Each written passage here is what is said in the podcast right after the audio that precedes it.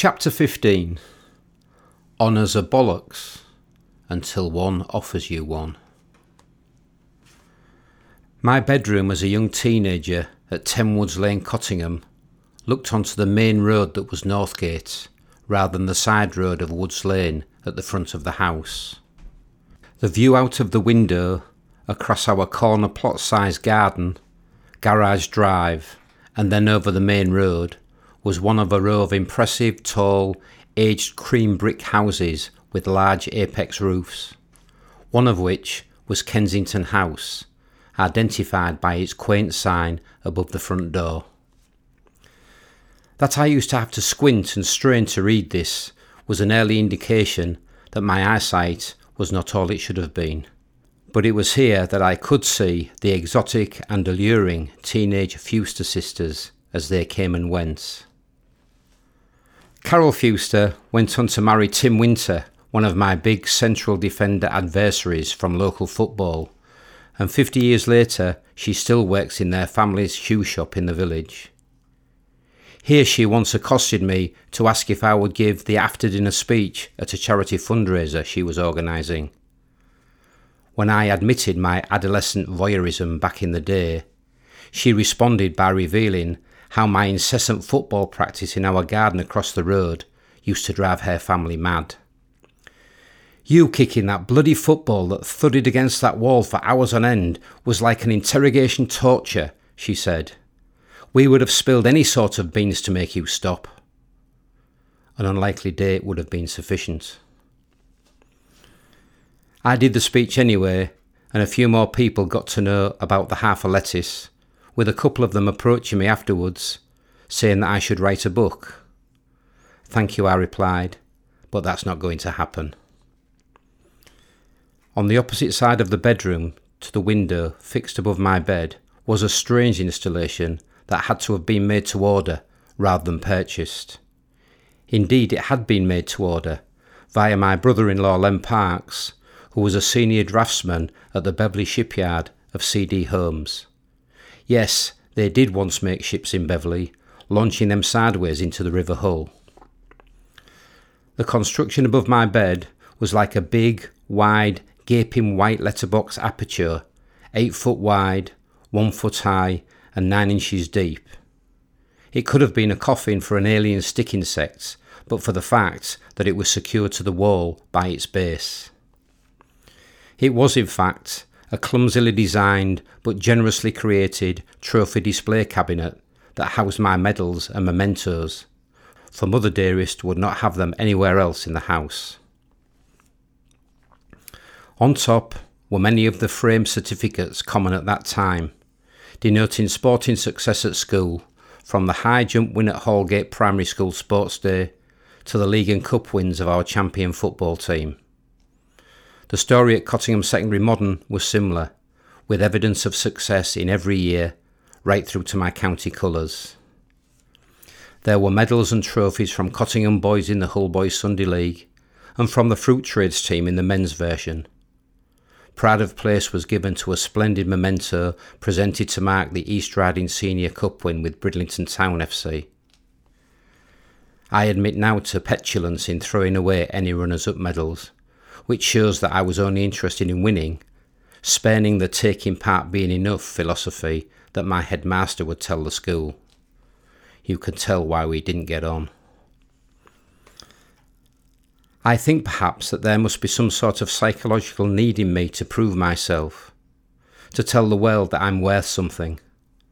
I've obviously never had the belief and self confidence to know that and feel it within. Sue, who knows me best, would have it as that, I'm sure. Prove what to whom? I can hear some people say accusatorially. Please allow me to make the case for the defence. When Sue and I took our son Patrick to Anfield for the stadium tour when he was a kid, we saw, in the foyer of the home of Liverpool FC, a splendid trophy cabinet packed with silverware, with their five European Cup wins as the centrepiece. It was exactly the same at Old Trafford, where I took a group of kids as prize winners of our BizEd competition in Business Week 2006. When I played football, the response to anybody boasting about dubious ability was always, shows your medals, as a way of establishing credibility. This remains the main qualification in the beautiful game. In our Sewell Group reception today, we have the conundrum of whether or not to show our company accolades and achievements, including our five European Cups, ACCA Sunday Times trophies, or adopt a new value of be humble. I agree that nobody likes a smart ass, but I do favour the exhibiting of achievements gained through hard work and talent. If you don't show that you are proud of what you've done, then the contrary could start to apply. November 2019 is proving to be cold and wet, although there are none of the white over frost and ice windows of my youth. I am on to what I believe will be the last leaf in the half a lettuce, and this is not before time. My right hand index finger and the iPad screen are pretty tired of each other by now, and I have always believed that six months is more than enough for any initiative to make its desired impact. I am at home in my study writing this, and, as with any of us lucky enough to have our own personal space, a look around will tell you a lot about me. It is what some would call untidy, but I would call homely, with business papers and reports in haphazard piles, the relaxed chaos of older age having slowly replaced the necessary fastidiousness of mid career. If that career is running its course as per this memoir, from the aspiring chapters 1 to 6, to the perspiring chapters 7 to 12, to these now expiring chapters 13 to 15, the room probably reflects that. Although the new investment company I am forming, called Half a Lettuce Limited, to work with and invest in entrepreneurs who I like, perhaps suggests that I'm actually moving back to my roots while getting out of the way of the fabulous people now running the Sewell Group day to day. On the front desk spanning the window are two globes of the world, in case I lose one. A pile of 28 pens, in case I lose 25. And a collection of multivarious sunglasses, which could mean that this room is inhabited by either a rock star or somebody with eye problems. Two maroon leather chairs face this perimeter desk area and look out of the window onto the front garden and a beautiful weeping willow that I planted 25 years ago, majestically trailing its green branches into our lovely elliptical pond. Ducks and a resident family of moorhens provide entertainment against the idyllic backdrop of the most peaceful and relaxing of spaces that welcomes me every day when I come back home through the big timber front gates. To either side of the window are pictures that show how important family is to me, even in my business room and sanctuary. One is a colourful and lively collage of the May Day in 2014 when we all went down to Wembley Stadium to cheer Hull City in the FA Cup final against Arsenal, enduring the heartbreak of being two goals in front, but still gloriously and graciously losing, as was expected. On the other side is a canvas showing images of Patrick and me in Vietnam cycling the Mekong Delta from Saigon to Cambodia. This is next to a photograph of me holding my 10 month old baby grandson in a swimming pool under the blue skies of Cape Town, South Africa, in the shadow of Table Mountain. These confirm to me how lucky we all are to see and know the world in such a way my dad would have to be risking his life fighting for our freedom in order to experience any such faraway places. I reflect and sincerely hope that Patrick has a similar high quality relationship with his son as I have had with mine.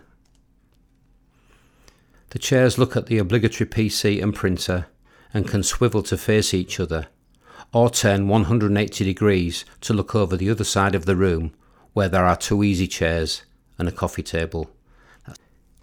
In case you think I may have matured from my insecure and self promoting youth, the armchairs are separated by a splendid corner trophy cabinet. This one is as beautiful as the narrow white box of my Woods Lane bedroom was ugly. Six light beech shelves with their sculptured edges and splayed ends make their elegant way from floor to ceiling, carrying my memories and influences with them. There are the books. Not many, just the important ones. No novels or biographies, just business books that have shaped my thinking. I know people who read voraciously, but I cannot cope with a hundred mixed messages and prefer to take on a few simple personal principles. So I consort repeatedly with a few trusted and respected literary allies. Number one on that list would be Tom Peters, my American biz guru hero. From In Search of Excellence from the 1980s to Reimagine at the turn of the millennium, to the Excellence Dividend published in 2018, they are all there on the left hand side of the middle shelf as my greatest single source of wisdom and strategic stimulation. Next to Tom are three small, slim mini reads that teach big lessons. I like books that you can do in an hour. The One Minute Manager by Ken Blanchard succinctly explains the basic principles of people management and raving fans by the same author introduced me and us to proper, superior customer service in the 90s. Who Moved My Cheese by Spencer Johnson is the seminal work on embracing change. Maverick is by the likeable Brazilian businessman Ricardo Semler. His visit to England in the late 90s showcased his struggle to put humanity into his firm's HR practices. I liked him a lot.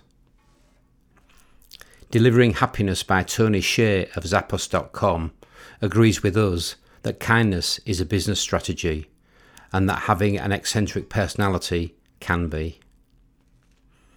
Purple Cow and The Dip both highlight useful truths by the very American Seth Godin, and The Seven Habits of Highly Effective People by Stephen Covey was the seminal business and self help book of the 1990s and is still relevant today.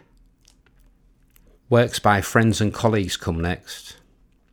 Corporate Voodoo and Spike are both by my friend Rene Carayol, and Entrecode by even closer friend Professor David Hall. No White Flag is by rugby league legend Jamie Peacock, who became a friend while I was mentoring him in the transition from the world of sport into the world of business.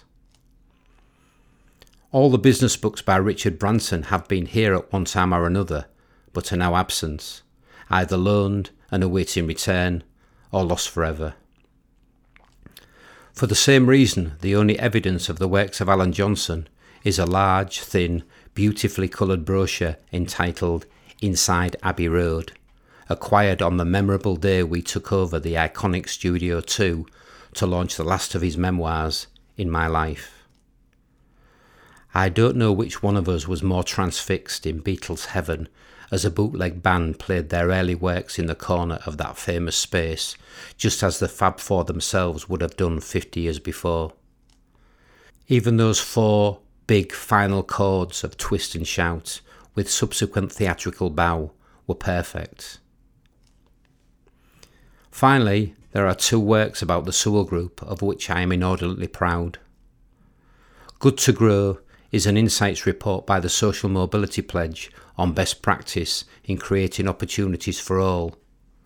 And Construction Project Excellence 2008 2013 is an academic paper by Hull University Business School on the superb delivery of the Building Schools for the Future and NHS lift programmes in Hull over a five year period. Pictures and prints form a haphazard backdrop. The Rolling Stones and John Lennon, and my school football team black and white photographs sent over from the States by Ian Grandage, are together with a few of my favourite cards received over the years. The most recent addition is a framed photograph given to me by my old school, now Cottingham High, rather than Cottingham Secondary Modern, of me at their speech day after presenting the prizes. I composed a letter to my 16 year old self that evening, reminding them that they had expelled me 50 years earlier, but admitting that I was a pain and they were right to do so. I have included this as Appendix 1 at the end of this book. Random piece of clutter personalised the space. Nigel Olsson's signed drumstick from the Elton John concert in Las Vegas. Eurythmic Dave Stewart's Nokia business card given to me at the YIBC after show dinner. And feathers from the Boston Tea Party that started the American War of Independence. A mini leather old style Manchester United football as a memento of their clash with Hull City at Old Trafford makes a surprise appearance, as does a rainbow wristband given to me at the UK Pride celebrations in 2017. The original tape of our 1969 recording sent by John Revel, with its hit single I've Been Left on the Shelf, survives, as does a booklet of images from my long walk down the Roman Lycian Way in Turkey with Patrick. On the bottom shelf is a collection of CDs and memory sticks that hold photo albums and films we made for the Yorkshire International Business Convention over 10 years. I love producing these to add to the delegates' experience of the day, and especially introducing them to the music of the Killers and Noel Gallagher. A highlight is the Eurythmics Dave Stewart composing a song called Future Proof live at the convention with the audience and uploading it on Tim Berners Lee's internet so people could hear themselves that night when they got home. How fantastic is that? And a pretty decent song, too. A standout, however, has only the rhythms and beats of African music, it being a film about our visit to the Ivory Coast to view a school for Victoria that we had been fundraising to build. Iconic newsreader and national treasure Fiona Bruce introduced the film for us, and she sets the background better than I can. Hello again, Harrogate. Hello, Hull, and for the first time, hello, Bridlington. My name is Fiona Bruce, and I'm just taking a short break from filming here at the BBC to pass on a personal message of support to you during your Yorkshire International Business Convention. I think it's fantastic that it continues to get bigger and better, and I am pleased once more that you have agreed to support the Victoria Climbié Charitable Trust as your nominated charity. It remains a very small charity, but with one very big ambition to build, open, and help maintain a much needed state school in Victoria's name in her hometown of Abobo in the Ivory Coast. Abobo is a very deprived part of the Ivory Coast. There are no state schools in the area at present, which is why Victoria's parents let her travel to Europe in search of the education she couldn't get in the Ivory Coast. They still struggle to come to terms with the fact that their daughter was brutally murdered in the UK, but have always remained passionate about one thing that a primary school would be built in Victoria's memory, so no other child will have to travel to Europe in search of an education they cannot get in the Ivory Coast. Put very simply, if the school you are helping to build had been available to Victoria, she would still be alive today. The facts are that stark. Because of the amazing generosity and help over the last two years from the convention, and despite a number of setbacks, these early dreams have become a fantastic reality. I'm so pleased to be able to tell you that because of your fantastic support, not only has the school been built, but it is bigger and better than anybody ever dreamed possible. And here's a short film on the recent trip on behalf of the convention to check on the progress being made and to understand what still needs to be done to help.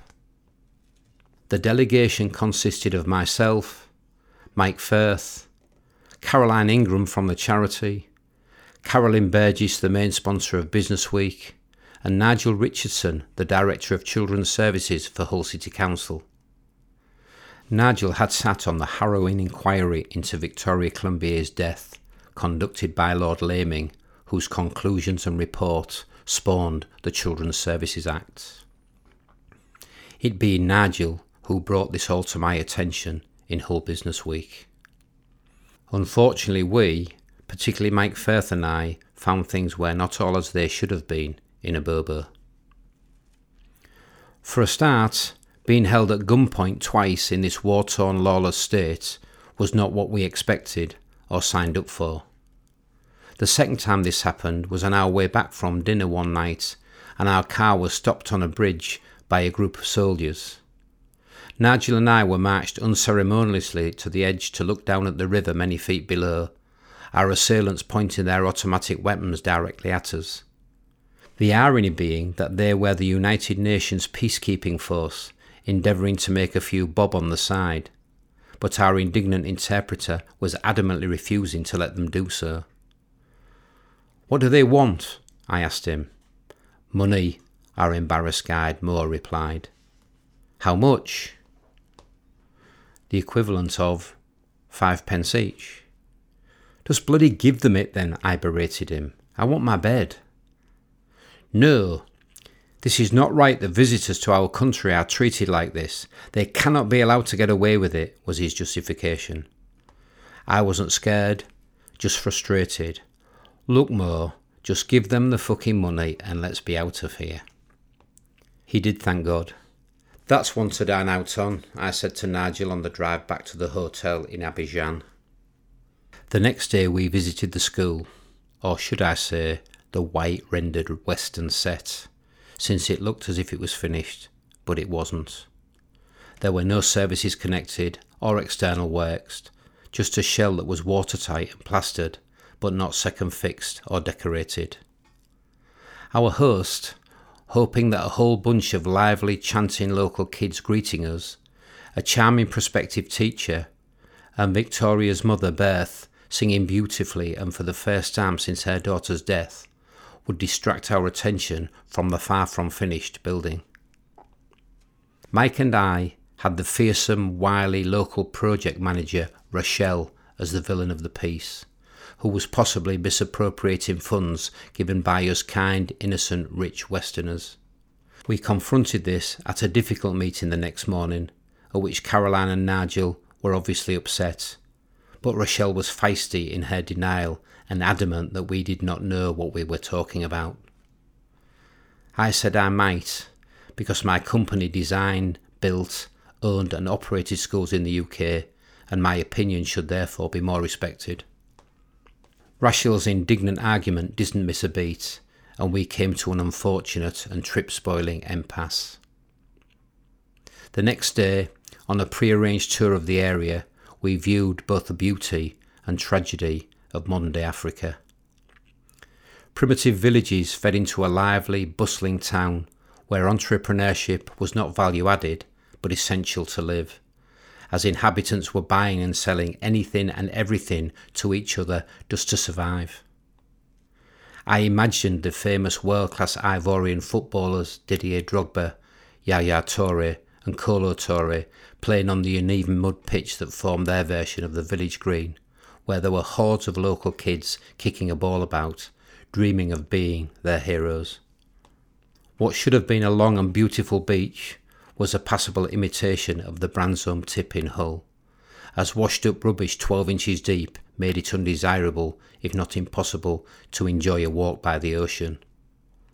This man made carnage was an early indication to me of the environmental crisis that is now all too evident. We then had an appointment to see the fearsome Rachel at her offices no doubt for round two of her justification and more invective on the error of our judgment regarding her school project. We were early and shown into a community centre that housed her office, so we took the opportunity to have a nose around in the manner of a sleuth closing in on who done it. I wandered into Rachel's personal space on my own and expected to see plans and architects' impressions of the school, but was shocked and sickened by what was actually on display and a focus of her attention. Female genital mutilation as a means to subjugate and demean women is a primitive and barbaric practice apparently still prevalent in this part of Africa, and from the pamphlets on Rachel's desk and the posters on her wall, she was obviously campaigning against it, as well as overseeing the construction of the school. I came to the conclusion there and then that if any funds were being diverted by Rachel from the school project to this campaign, as I suspected, then that was alright with me. This ballsy little African lady was doing a lot of good, and I decided I would leave her be and cause no more fuss. I would even promote and endorse it if she came clean.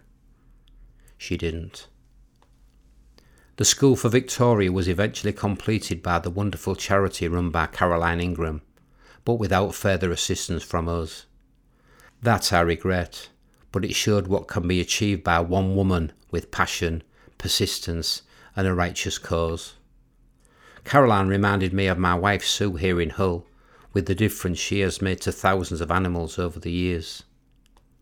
The difference in a Abobo being that no child would have to follow Victoria Climbié and be in danger abroad in search of an education. Back in my office, with those memories safely and permanently stored on the bottom shelf of the cabinet, the whole structure is now ready to live up to its billing as a trophy case. Starting sentimentally and not with any stuff of my own. Dad's prized Burma Star and other associated war medals, together with his soldier's service and pay book, which became the deserved centrepiece of my collection. Three impressive cut glass trophies from 70 years later and this millennium adorn the shelf below. In 2007, I returned to my student home city for an evening at Leeds Town Hall with the Institute of Directors at their Director of the Year Awards, where they generously gave me a special award for my overall contribution to the Yorkshire economy. This was a surprise. A Hull boy getting something here is like Hull City getting a point at Elland Road. Insider Business magazine collated the 100 fastest growing businesses in the region in 2011. We were in the middle of the Building Schools for the Future delivery and made the list, leading to another visit to West Yorkshire for an award ceremony. I was really pleased about this one because we were in the Sunday Times top 10 places to work at the time, and I could now correlate the two, i.e., engagement and treating your people well, leading to improved productivity, customer delight, and growth. What I wasn't expecting was the award for business leadership given at a regional level when we worked largely locally. I was surprised, chuffed, and humbled. Our local Hull Business Awards were run by the Hull Daily Mail after many years of cajoling and lobbying from my position at the Chamber of Commerce and the Yorkshire International Business Convention. The contribution of business and biz people needed showcasing and appreciating in our public sector dominated area, and the local newspaper was best placed to host and deliver that. Unfortunately, they outsourced the event and it was getting stale and rather trivialised. Enter a new team of Neil Hodgkinson and Mike Pennington, appointed by my co director at YIBC, Steve Auckland. We quickly got together to find we were exactly on the same page. Their energy and can do spirit quickly turned things around to produce an upgraded event of relevance, but I still felt it lacked one thing in the gravitas of a Lifetime Achievement Award, a la the BAFTAs. They immediately created this top award as the finale of the evening, but unfortunately, the bastards gave it to me. The 2013 closing acceptance speech had me berating them for suggesting an epilogue to my career at least a decade prematurely. This is represented by the only certificate in the collection, but it's twinned with a large, impressive trophy with stag like antlers that will only fit on the top shelf. It is now a useful hook for my Walter White Heisenberg Breaking Bad pork pie hat that still has an occasional embarrassing run out. On an upper shelf, there is a framed message from a newly appointed set of Sewell shareholders and their families, my successor group, as they are technically known. I don't particularly like the term because I want to work with them to take this company to the next level and reach its full potential. The message thanks me for providing the opportunity, but I thanked them for taking it, and we celebrated a lovely dinner one clear, dark evening in the garden room of my home in Cottingham. Bob Craven Jones and Frank Markham made wonderful keynote speeches, paying heed to the past and respecting the journey we've undertaken. I surprised them by having Elvis appearing in the spotlight out of the darkness and into the dinner to regale us with some of his greatest hits. They surprised me with a lovely film that included contributions from the likes of Rene Carayol, Asim Alam, and Alf Dunbar saying some unbelievably nice things. But seeing the likes of Dave Haywood there meant just as much to me, as did the gift of a symbolic silver birch tree which we subsequently planted to the rear of the property and which I see every day as it grows. It was a nice touch on a memorable night.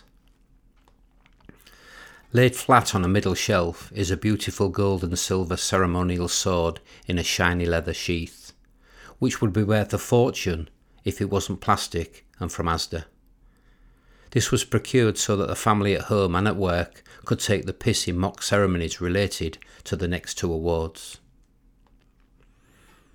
I honestly can't recall how I was informed that I was to receive an honorary doctorate from the University of Hull in late 2009, but I remember the details around the graduation ceremony in January 2010.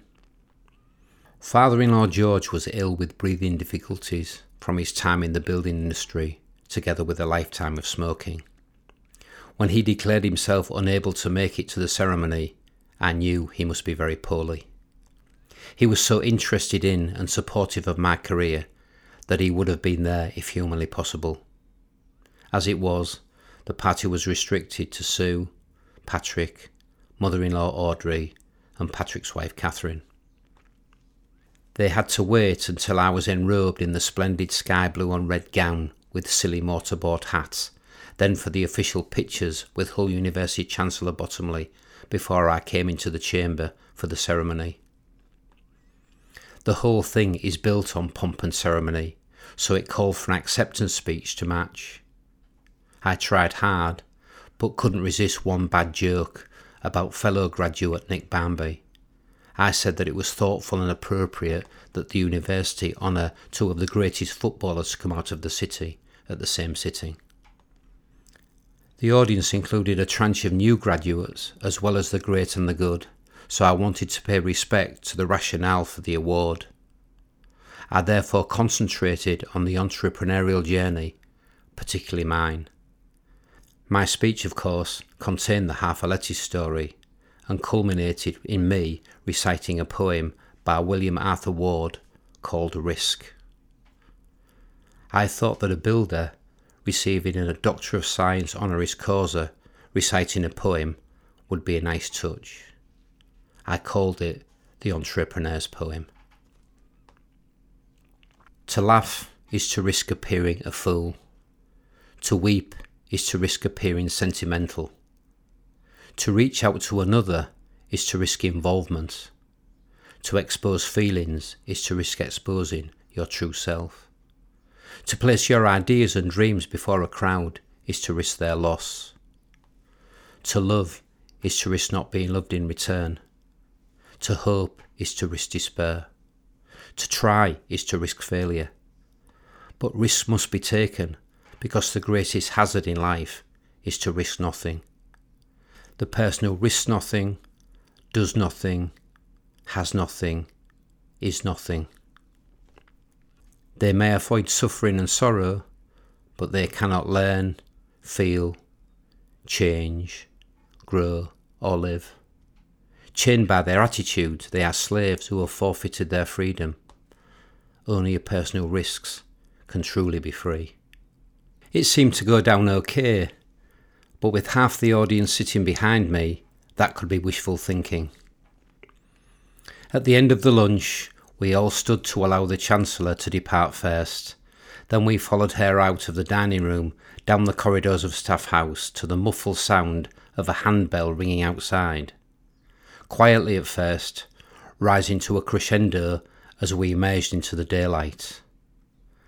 I heard the East Riding town crier before I saw him. Oh yay! Oh yay! Oh yay! He sounded on top form with his resonant voice and accompanying bell echoing round the campus. Oh yay! Oh yay! Oh yay! Changing octave for effect. Dr. Paul Sewell is leaving the building. Dr. Paul has left the building. He was standing by my car, bell now silent in right hand, feathered cap in left hand, and reaching for the floor as his head went into the most theatrical and impressive of bows. He rose back to his full height and met my eyes directly with the biggest grin on his face and twinkle in his eyes. Ron Wood's son then closed one of those eyes in a knowing wink as he replaced his hat, straightened it, and preened himself, exhibiting total satisfaction with his work. If a big black handlebar moustache could twinkle, then that did too. It was really rather good, and I shall never forget it. Thanks, Michael, and remember how much I adored your dad. When we got home, we gave George a blow by blow account of the day, and he seemed pleased, if very tired of trying to converse whilst taking oxygen through that horrible face mask. He never complained, and carried on with any job around the place that his health would allow him to do. Mercifully, his heart finally gave up the struggle to drive his laboured breathing three months later, and he died in the same spot in his conservatory where we'd had our conversation. I lost not only a father in law, but a best mate. The biggest surprise of all came later that year when we were going out in the car one fine Saturday morning and stopped at the front gates as usual in order to empty the letterbox. I normally deposit the usual pile of junk mail straight into the rear seat to sift through later, but on this occasion I noticed an official looking envelope with a crest that meant only one thing to me another speeding fine. I always open these immediately so I can rage about the injustice of it all for the maximum amount of time. But it wasn't a fine.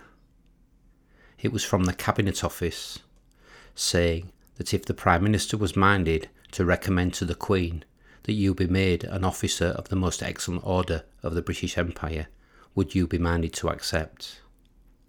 This was indeed another injustice but not one that would involve a trip into Hull for a speed seminar, where they by now know me by my first name. This would involve a journey to Buckingham Palace in London, where they wouldn't. Sue and I sat there for an age in stunned silence, which Sue eventually broke. Are you going to accept? She knew my view. These honours are a load of bollocks mainly going to people for just doing the job they are paid to do, grace and favour and all that. She didn't have to remind me of my views on the honours system inspired by my hero John Lennon, who very publicly sent his MBE back when I was young. I thought very carefully about how to respond. These honours are of course a load of bollocks, I reiterated, until they offer you one. I backtracked smilingly to Sue. You do think of your family and work colleagues upon which the honour reflects. I thought about George and how thrilled he would have been, and my dad, who would have been nonplussed but quietly happy. What do you think of this then, Isaac? I would have said. Crap. It should have been a knighthood. I can hear him now. I then set about a process of rationalisation to justify my decision to accept. During my career, when facing situations where my imposter syndrome has had me feeling inadequate or inexperienced, I would just look around and try to find somebody who I honestly thought was better than me. Occasionally I did, but not that often. I applied this logic to my honour conundrum and became more content that I could accept the Prime Minister's kind offer gratefully. I had done my bit in civil society over the years, with roles that I thought passed the day job test. From the early days on the Construction Industry Training Board and the Hull Local Purchasing Initiative, through a decade at the Hull and Humber Chamber of Commerce, including a year as president in 2002, chair of the Humber Forum Sub-Regional Development Agency, which was succeeded in the Humber by the Humber Economic Partnership, board member of the Urban Regeneration Company City Build, Hull Local Strategic Partnership One Hull, and Preston Road New Deal for Communities. Founder member of Hull Bondholders, graduate of the Hull Common Purpose Programme and National Common Purpose, which led to me being a regular contributor in subsequent years. Last but not least, I brought the Yorkshire International Business Convention to Hull and Bridlington from 2004 to 2015 and created Business Week around it in 2005. When recalling and reviewing this lot, I did wonder how I found the time and energy, but it was enough to be going on with and to proceed with my acceptance. Once confirmed, you are sworn to secrecy and that you will honour the honours system by using the title rather than denying it. It was excruciating for an engaged God before brain like me to keep stum, but I managed it until the day of the birthday honours list announcement of the 10th of June 2011. By the most delicious of coincidences, this was also the day I was hosting the Yorkshire International Business Convention at Bridlington Spa, and one of our guests, the then England cricket captain Andrew Strauss, was also announced as having been awarded an OBE, having guided the national team from a 5 0 whitewash by Australia to two back to back Ashes victories with the top place in the world rankings. The responsibility of captaincy was evidently affecting his form with the bat, which was frankly awful. He came into the wonderful green room at the spa, which has splendid picture window views over Bridlington Bay. Welcome, Andrew. I'm Paul Sewell, and I'll be your host for the day. He took my outstretched hand and replied, Hello, Paul. I'm Andrew Strauss. I understand we have call for celebration, was my opening statement. Ah, yes, he uttered gingerly. You have seen the honours list. An OBE, I proffered. Yes, that's right, he confirmed. But I felt comfortable enough with this charming and affable man to be a bit mischievous. What did you get it for? He seemed as confused by the question as I'd hoped. Services to cricket, he responded hesitantly. Really? I sounded surprised and left a silence, but so did he, so I felt duty bound to fill it. With the Nick I chanced my arm, but fortunately he smiled. I think we should get out on that beach and give you some practice with the tennis ball. He threw his head back and laughed, and I knew we would get on famously.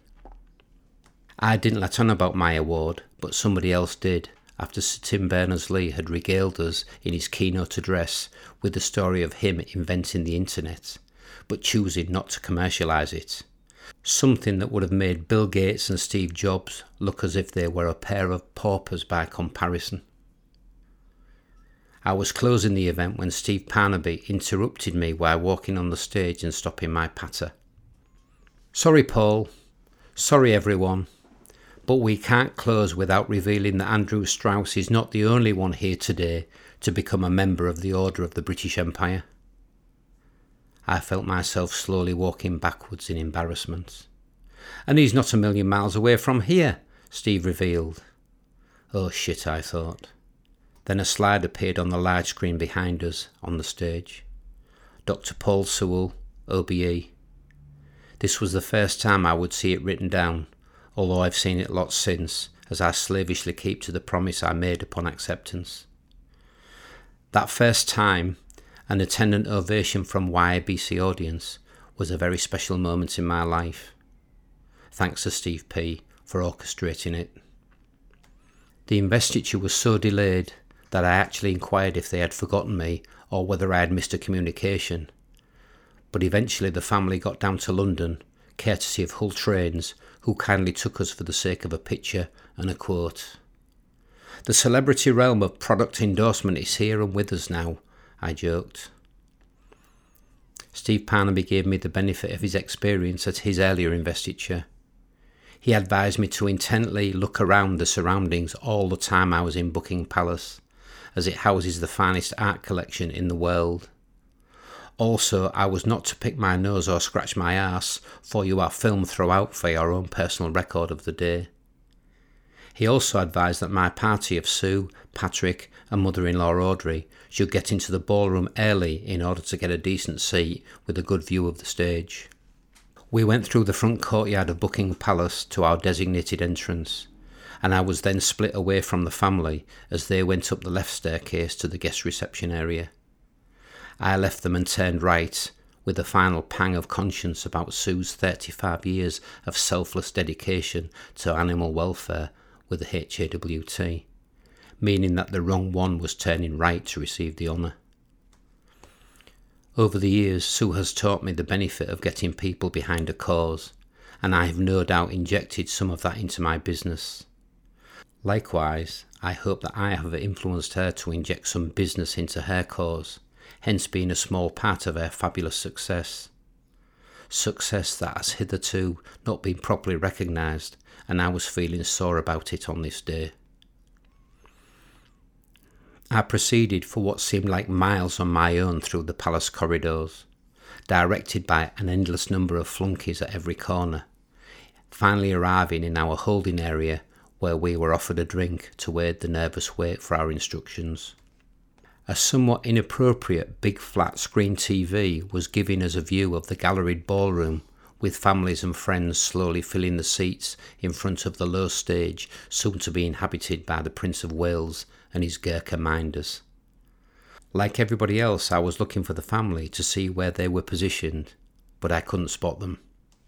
With the room just about full and no sign of them, the chief flunky came into the room and asked us to gather around.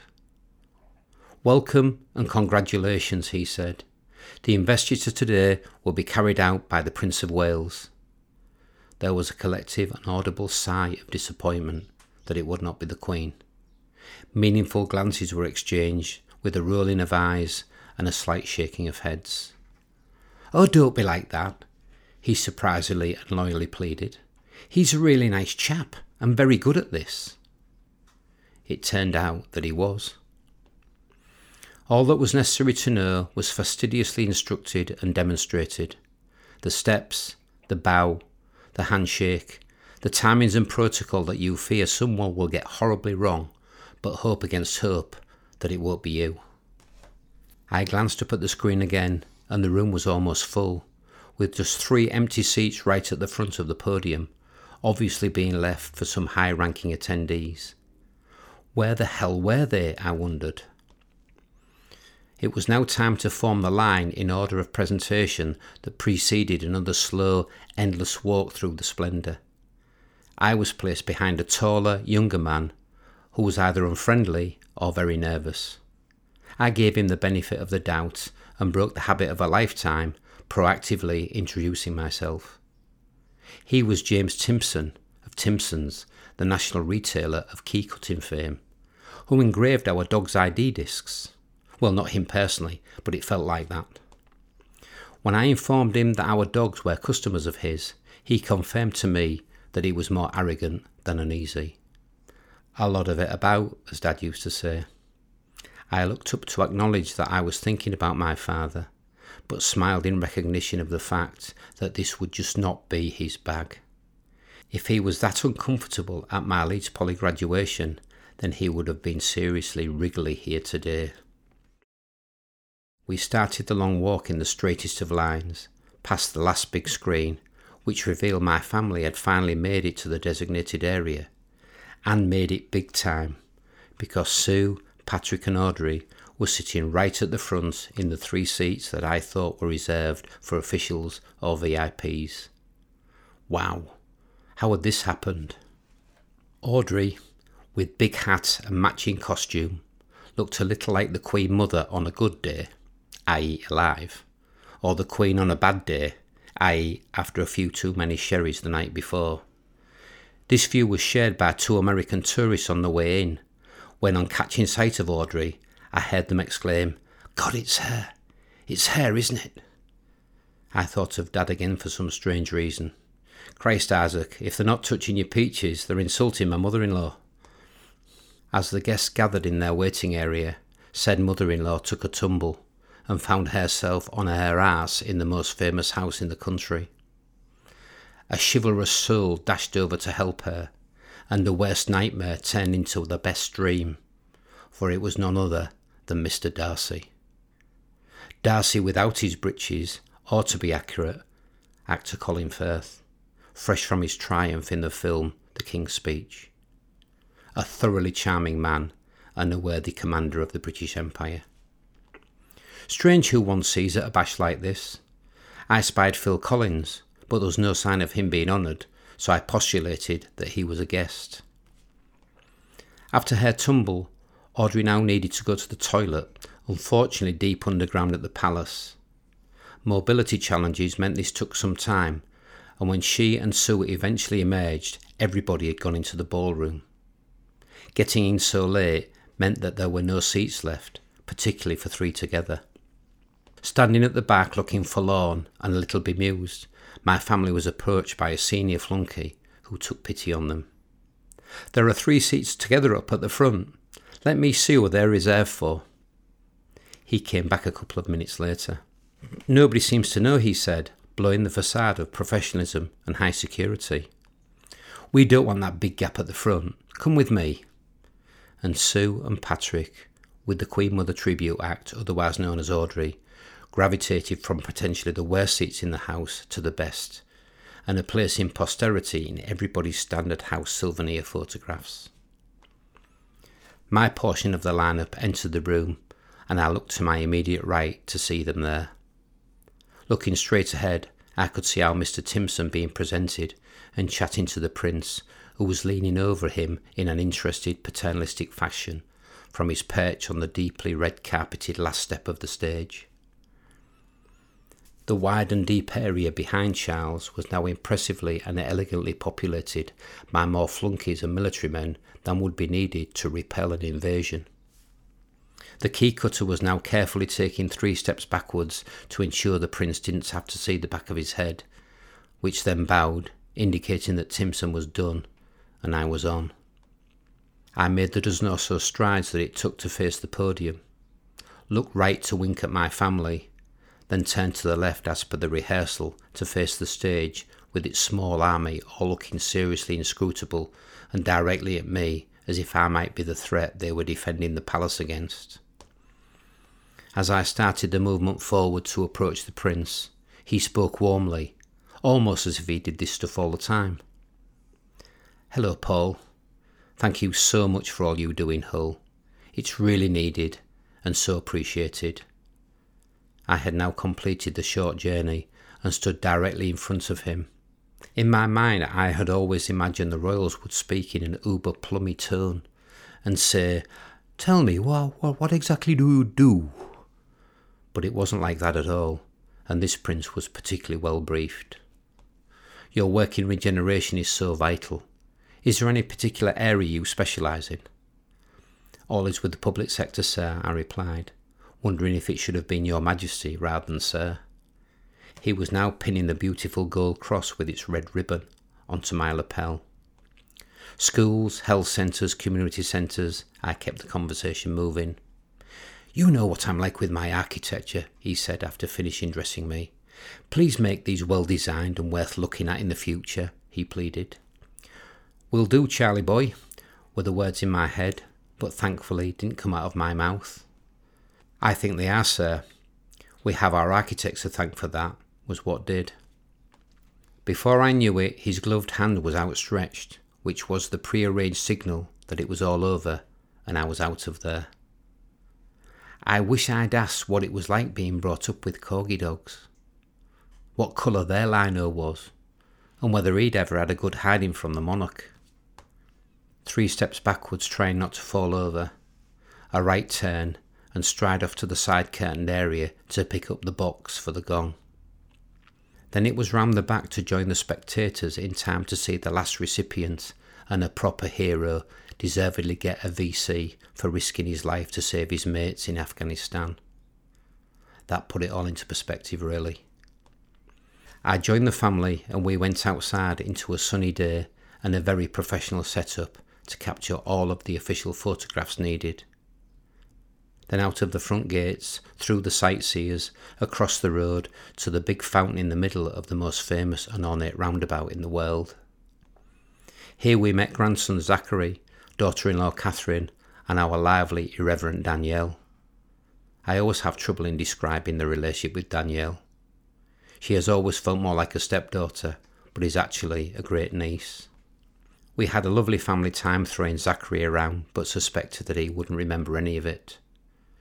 More relaxed posing for photographs, with Daniel acting daft, and off to a nice lunch across the road where they were used to celebrating new associates of the Empire. Later, we visited our long-time favourite London Indian restaurant, Chutney Mary, in Chelsea for dinner. This was hugely appropriate as my late father in law George loved it there as much as he would have loved this day. Another book can now go onto the bookcase.